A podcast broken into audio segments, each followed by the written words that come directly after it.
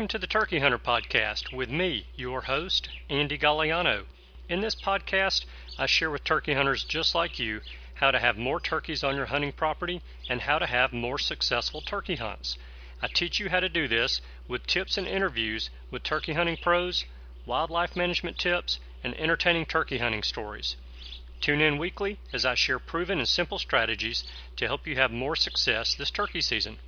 Make sure to head over to www.iamturkeyhunting.com to subscribe to receive free turkey hunting tips, tactics, strategies, and product reviews. Also, please visit and like my Facebook fan page. Go to Facebook and search I Am Turkey Hunting and also feel free to post your turkey hunting photos from this past season and let us know where and when you killed your bird. For all of you Twitter users out there, please follow me on Twitter, where my handle is at Turkey Hitman, and I will be sure to follow you back. And now, for this week's show. Hello, and welcome back to this week's episode of the Turkey Hunter Podcast. You are listening to episode number 157 my largest wild turkeys. And I am your host and the guy who has finally made some definite plans for his first out of state turkey hunting trip for the spring of 2018. And I'll tell you a little bit more about that in just a second. But right now, we are 140 days, 10 hours, 52 minutes, and 6 seconds away from opening day of spring turkey season in Alabama. So, yesterday, the Turkey Hunter podcast intern Cameron and I finally firmed up our plans for hunting North Carolina in 2018. And it turns out that I'm probably a pretty bad influence on the Turkey Hunter podcast intern, Cameron. because he has planned in late April to take off about seven or eight days and go to North Dakota and South Dakota. So I put him on the trip there that I went on about four or five years ago with the guys, and he was all fired up about that. So he's booked his trip to go to North Dakota and South Dakota, which is very exciting. And I'm kind of tempted to go with him because it was an awesome trip. But I want to go to North Carolina mere days before he leaves to go to North Dakota and South Dakota. So it looks like I've talked him into taking two more days off of work right around the weekend before he takes off to leave for seven or eight days in North Dakota and South Dakota. So, with a little bit of arm twisting, and it didn't take much, it really didn't take much, he's on board. We've got our plan set and we're ready to go. I can already see us carrying turkeys out of the woods on that trip, so I'm excited about that. And I've made the conscious decision this year to spend more time in North Carolina, Georgia, and Mississippi this coming spring to try to mark those three states off of my list because I've made the bad mistake over the past several years of not hunting those three states enough. They are a short drive away, and I still need to get those marked off my list for my Super Slam.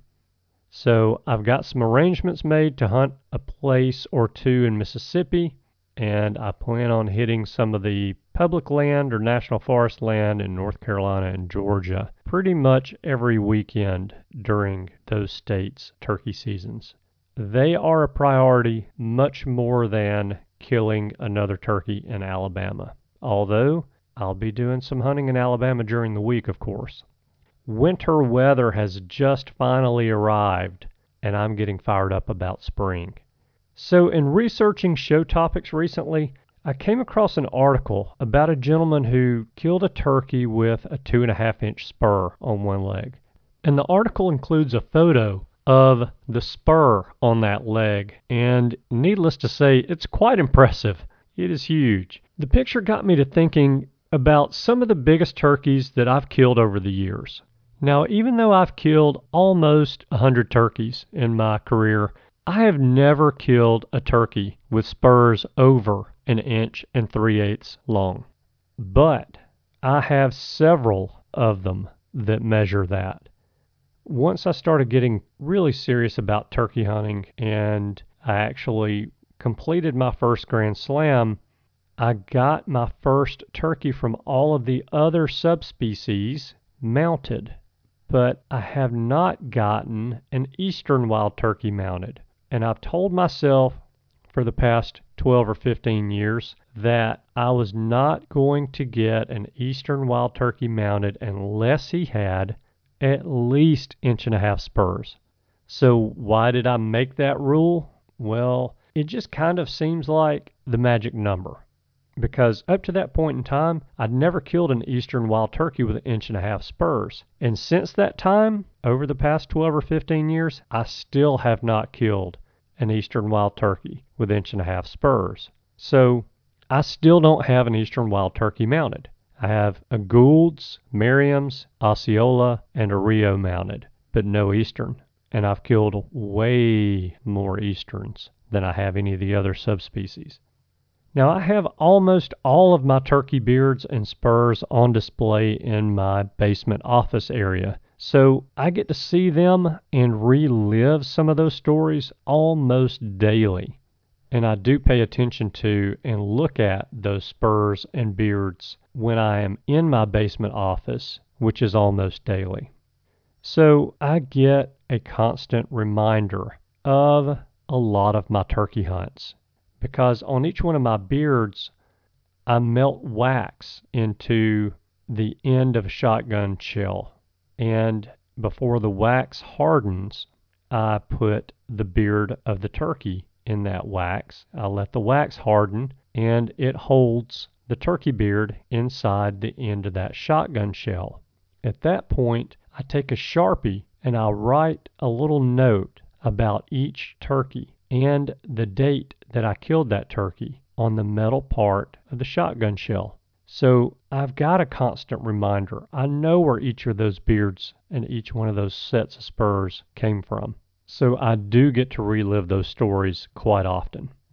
And even though I have yet to kill that inch and a half spurred eastern wild turkey, I do not think any less of any of the birds that I've taken. As much as we all like to match wits and win against an old Tom, many times when we set up to hunt a turkey, we don't know how big or how old that turkey is. Now, sometimes we've done our scouting and we have trail cameras out, and we do know, or at least have an idea, of how big a bird in that area actually is. And like I said, each and every bird that we harvest is special and something to be proud of. But there is something just a tiny bit sweeter when we walk up to a downed bird and see those long spurs and know that we've beat an old, wary gobbler at his own game. So today it's story day. I'm going to share with you guys the stories of some of the largest wild turkeys that I've ever killed.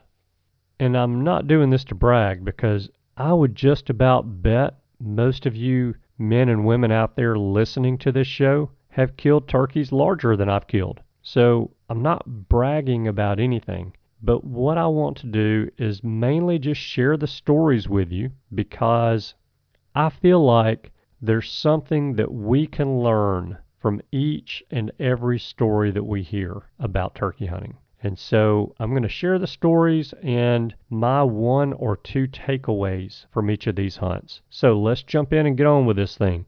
First up, my first gobbler. So my first gobbler was a monster. And in hindsight, I probably should have gotten him mounted because he had over an 11 inch beard and inch and a quarter spurs. At the time that I killed this turkey, I was 22 years old and really had only turkey hunted maybe five or six times. And so I went down to my hunting camp with my buddy Chip and my buddy George, and we spent the weekend down there. And if I recall correctly, there was not much gobbling going on. I do remember it was late season. In fact, it was the last weekend of turkey season, so it would have been the end of April. Now, even though there wasn't much gobbling going on that weekend, we were able to strike a bird late morning. And I want to say it was around 10 o'clock in the morning that we got this bird to gobble.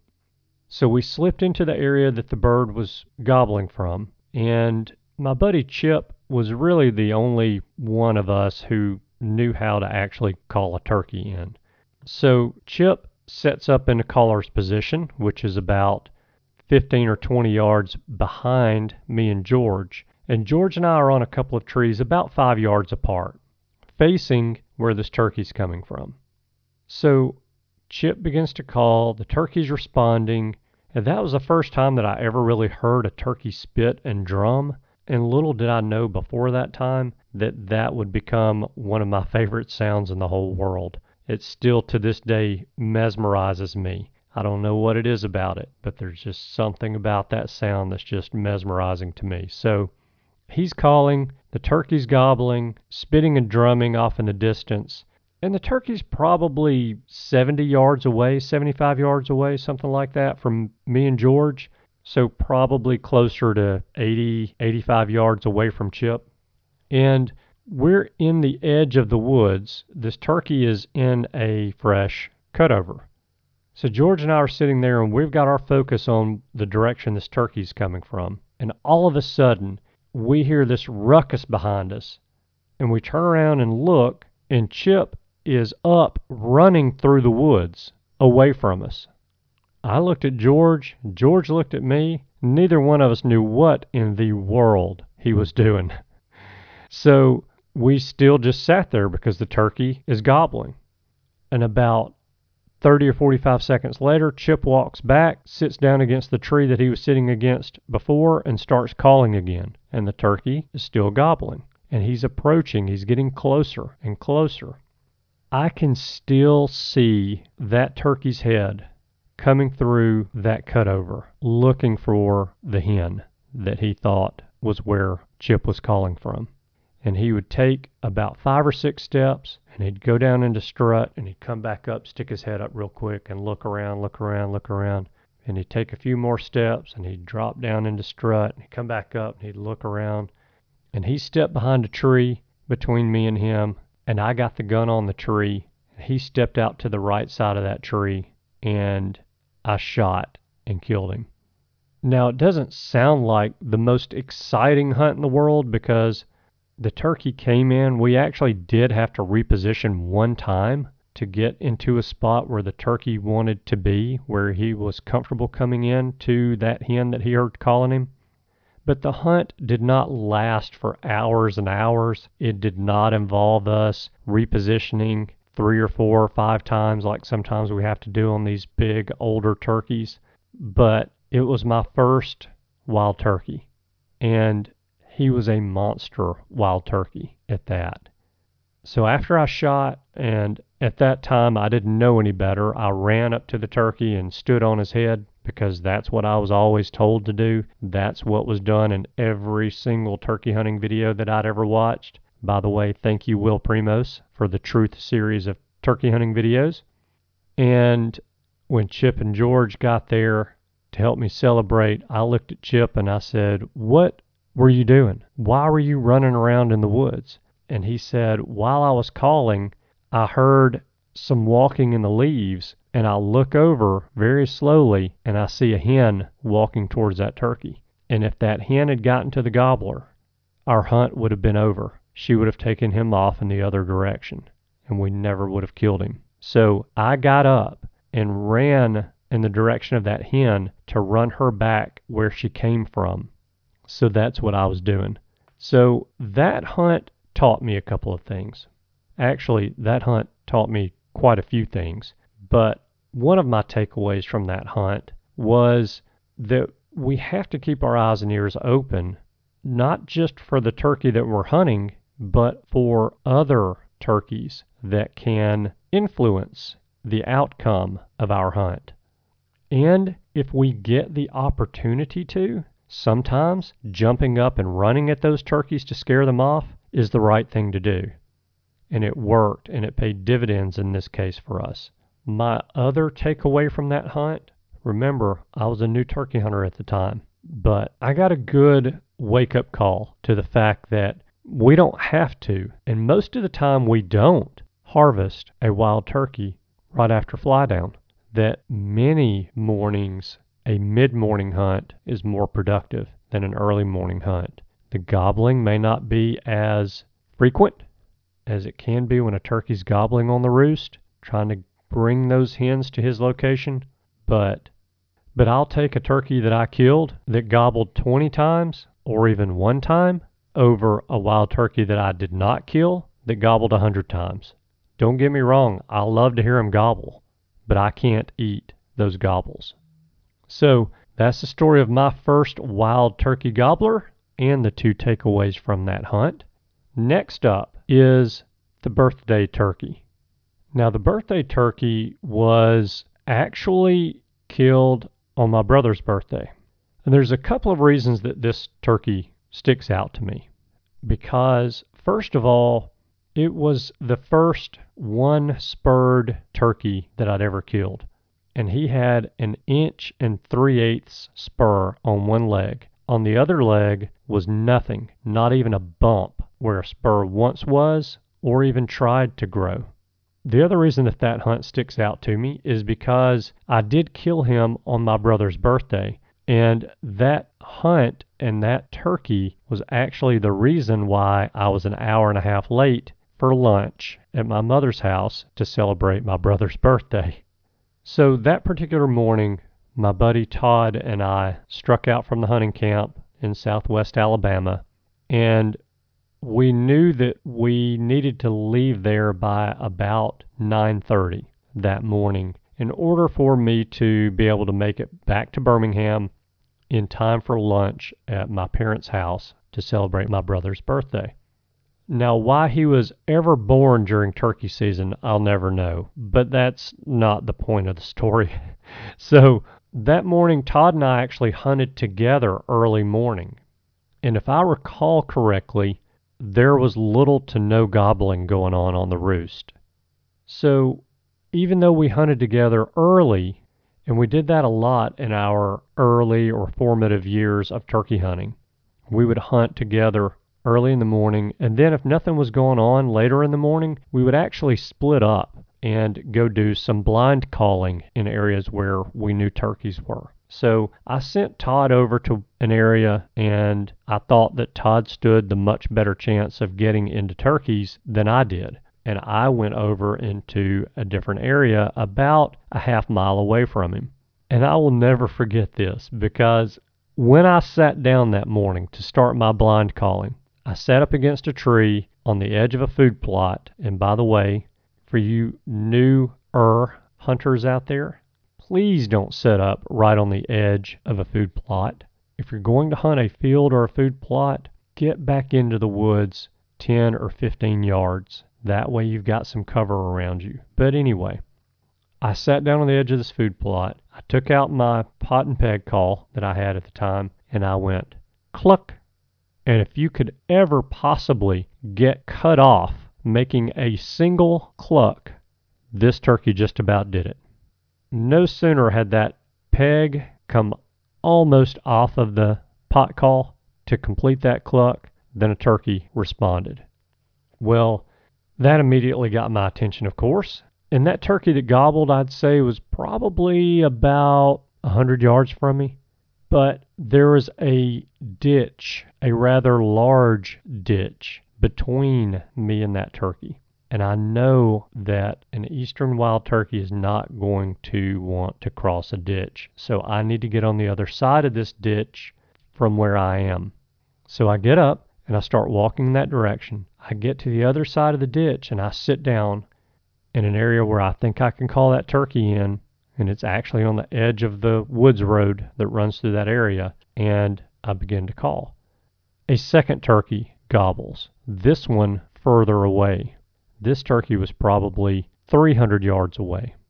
And he gobbled again, and he gobbled again, and he's getting closer, and he's getting closer. Well, I am not moving because I know there's a turkey within 60 or 70 yards of me.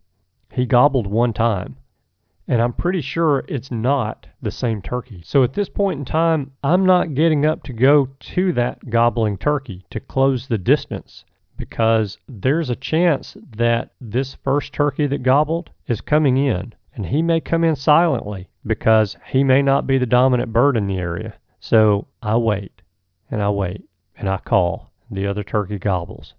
The closer turkey never gobbled again. But what happened was the farther turkey came into about 150 yards and got hung up.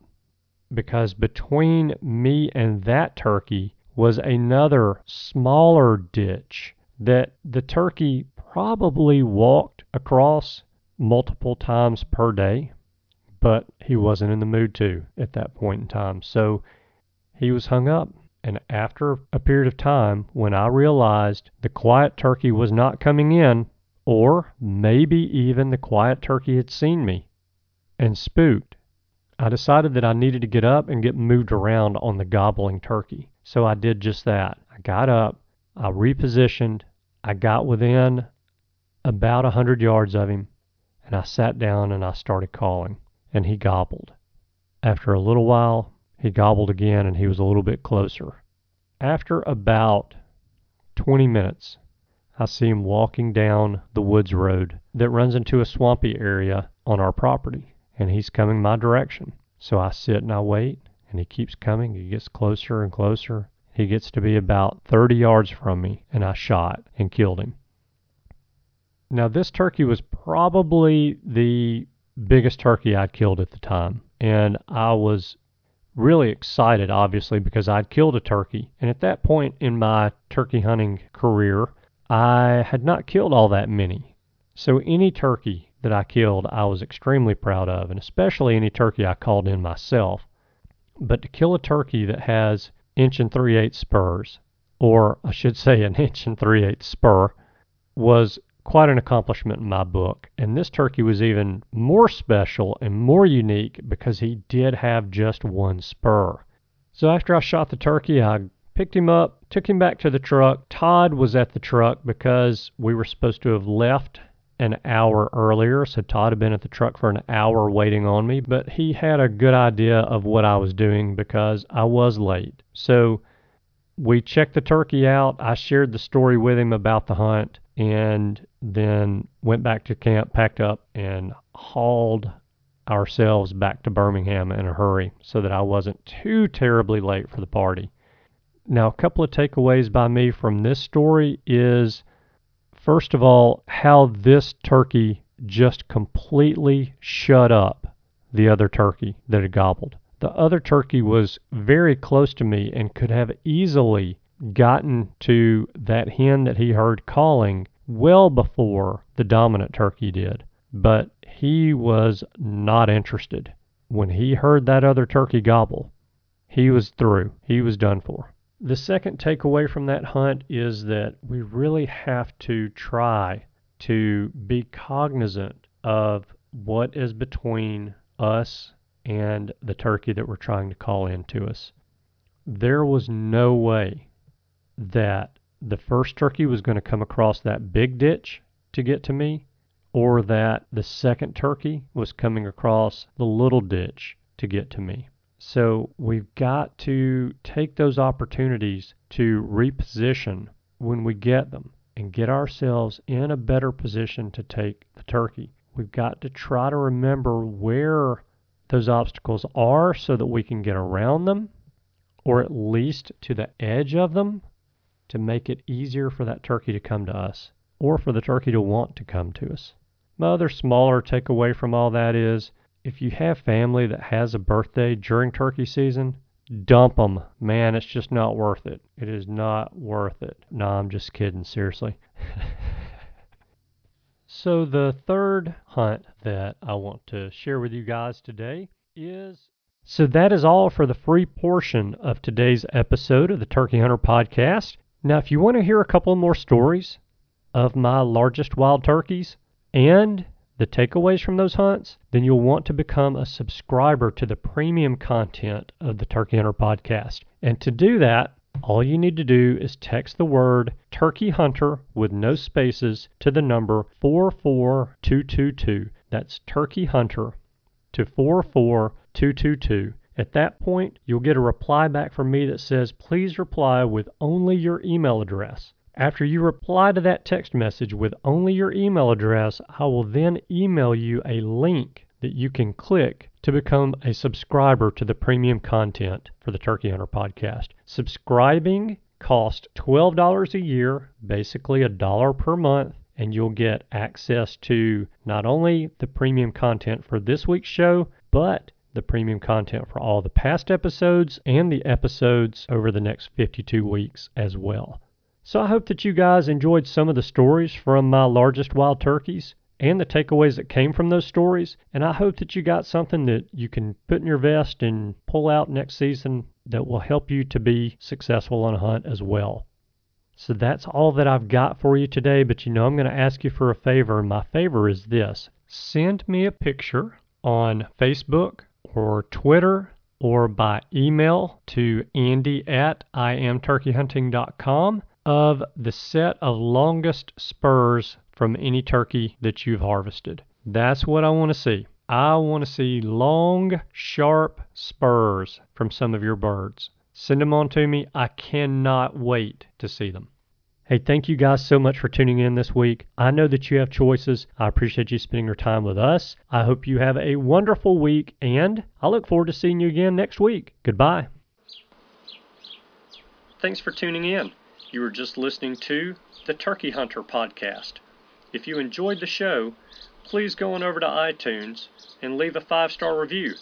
And make sure to head over to www.iamturkeyhunting.com to subscribe for free turkey hunting tips, tactics, strategies, and product reviews to help you have a more successful turkey season. And stay tuned for upcoming episodes on hunting afternoon birds, how to film your hunt, and the breeding cycle of hens as well as some guest interviews. Thanks again for listening. We know your time is valuable, and we appreciate you sharing some of it with us. See you next week.